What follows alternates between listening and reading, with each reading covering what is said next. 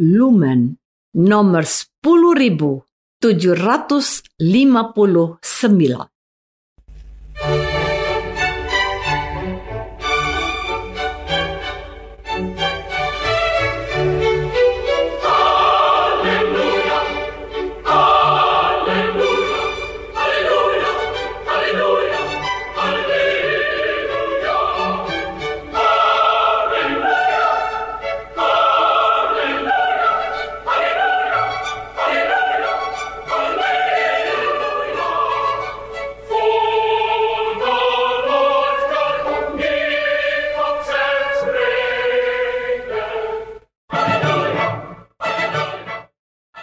Saudara pendengar di segenap penjuru tanah air, selamat bergabung dengan Lumen Indonesia.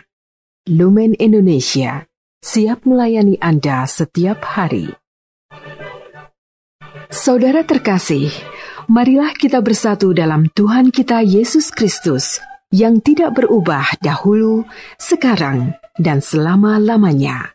Allah Sang Maha Rahim mengasihi dan menerima sebagaimana adanya kita Allah Bapa kita di surga senantiasa bersedia menolong, menghibur, dan meneguhkan kita dalam menghadapi segala permasalahan hidup sehari-hari.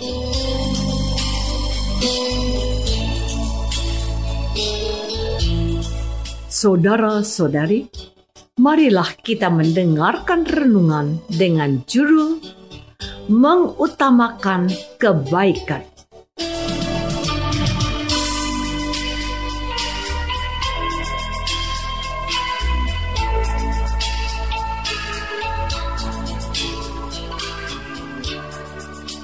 Yang berdasarkan pada Injil Markus bab 3 ayat 5. Yesus berduka cita karena kedegilan orang-orang Farisi.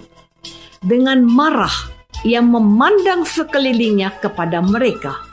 Lalu ia berkata kepada orang yang mati tangannya itu, "Ulurkanlah tangan." Orang itu pun mengulurkan tangannya, maka sembuhlah tangannya itu.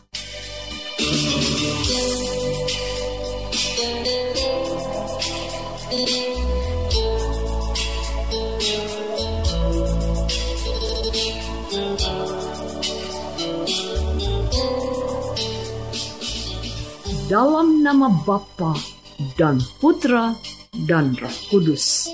Amin. Saudara-saudara terkasih dalam nama Tuhan Yesus Kristus.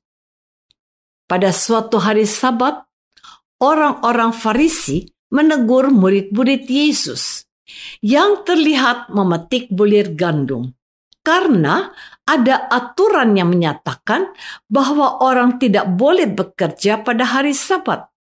Ketika itu Yesus menjawab mereka bahwa Hari Sabat diadakan untuk manusia dan bukan manusia untuk hari Sabat.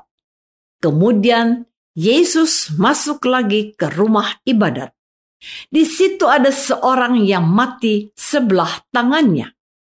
Orang-orang Farisi pun mengamat-amati Yesus kalau-kalau ia menyembuhkan orang itu pada hari Sabat supaya mereka dapat mempersalahkan dia. Kata Yesus kepada orang yang mati sebelah tangannya itu, "Mari, berdirilah di tengah." Kemudian katanya kepada mereka, "Manakah yang diperbolehkan pada hari Sabat? Berbuat baik atau berbuat jahat? Menyelamatkan nyawa orang atau membunuh orang?" Tetapi mereka itu diam saja. Bagaimana perasaan kita saat bertanya ke orang lain dan tidak dijawab? Bukankah kita merasa sedih atau mungkin juga kesal karena mendapati kenyataan tidak sesuai harapan? Saudara-saudari terkasih, Yesus berduka cita karena kedegilan hati orang-orang Farisi. Mereka tidak dapat melihat nilai kebaikan mutlak atau kebenaran karena hati mereka terobsesi oleh keinginan untuk mencari-cari kesalahan dan menjatuhkan Yesus. Intensi agresi orang-orang Farisi ini terpantul balik kepada mereka sendiri. Dengan marah, Yesus memandang orang-orang Farisi di sekelilingnya. Lalu ia berkata kepada orang yang mati tangannya itu, "Ulurkanlah tanganmu." Orang itu pun mengulurkan tangannya dan kemudian sembuh menyaksikan mujizat kebaikan yang dilakukan Yesus tersebut tidak membuat orang-orang Farisi turut bersuka cita atas kesembuhan sesamanya. Nafsu angkara murka mereka memuncak. Mereka langsung keluar rumah ibadat dan segera mendatangi orang-orang Herodian untuk bersekongkol membunuh Yesus. Saudara-saudari terkasih, adalah seorang ibu yang sedang mendampingi anak remajanya dalam mengatasi kesulitan belajar. Satu hal yang membuat ibu merasa sedih dan tertekan adalah sikap para guru yang negatif terhadap anaknya. Ibu rasanya seperti ingin berteriak, di manakah praktek cinta kasih, pelayanan, penerimaan apa adanya, dan aneka nilai luhur lainnya yang senantiasa digaung-gaungkan oleh sekolah? Mengapa ibu berasa semua itu hanya omong kosong belaka?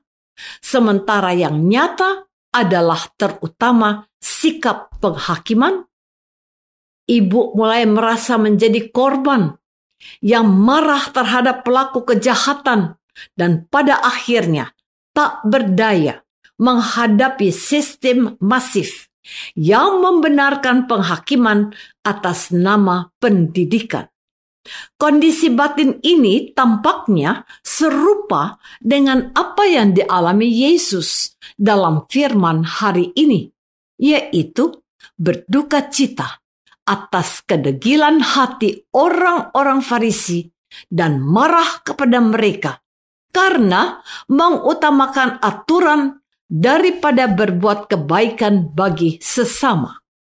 Meskipun demikian, ada perbedaan nyata antara kondisi batin ibu dengan Yesus. Ibu merasa menjadi korban yang kemudian ingin menyerang pelaku kejahatan, sementara Yesus tetap bersikap netral dan objektif tidak tercemar oleh energi negatif orang lain. Saudara-saudari terkasih, untuk dapat sungguh-sungguh mengutamakan kebaikan, hal pertama yang perlu kita lakukan adalah melepaskan hasrat kita sendiri untuk dapat mengutamakan kebaikan tersebut.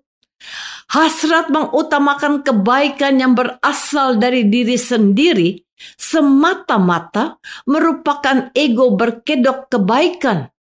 Buah dari hasrat tersebut hanyalah sikap meninggikan diri atau kelompok sendiri, merendahkan yang berbeda, dan sikap penghakiman.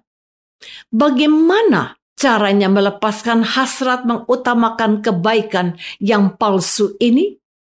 Manakala hasrat melakukan kebaikan muncul, baiklah kita jeda berdiam diri sejenak dan tidak langsung tergesa-gesa mengikuti dorongan yang muncul.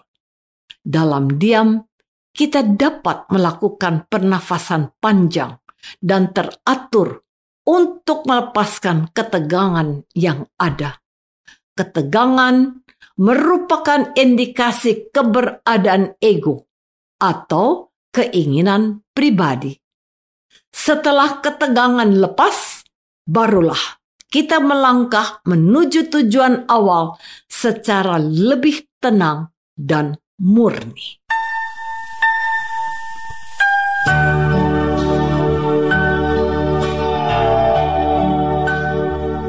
Saudara terkasih, Marilah kita masuk dalam saat hening sejenak untuk meresapkan renungan yang baru saja kita dengar bersama dalam kehidupan iman kita masing-masing.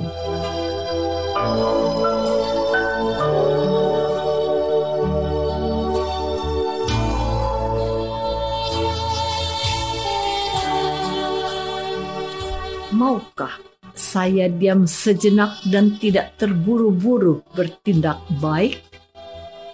Maukah saya melepaskan ketegangan dan keinginan menjadi baik sebelum berbuat?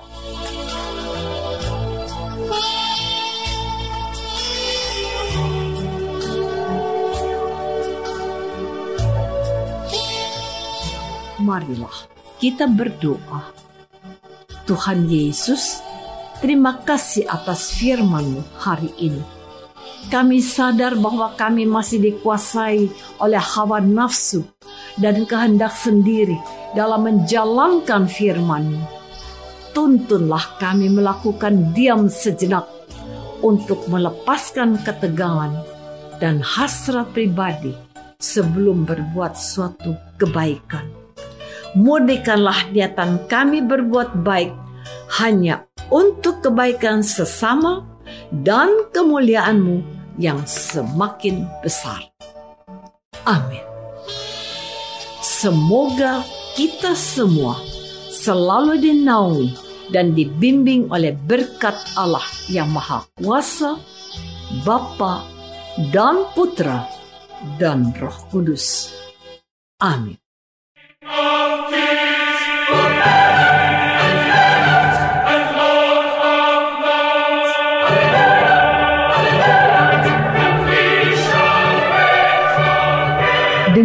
kasih dan sukacita, Lumen Indonesia mengundang saudara-saudara seiman di segenap penjuru tanah air.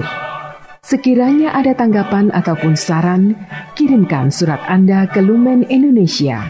Terima kasih atas perhatian Anda.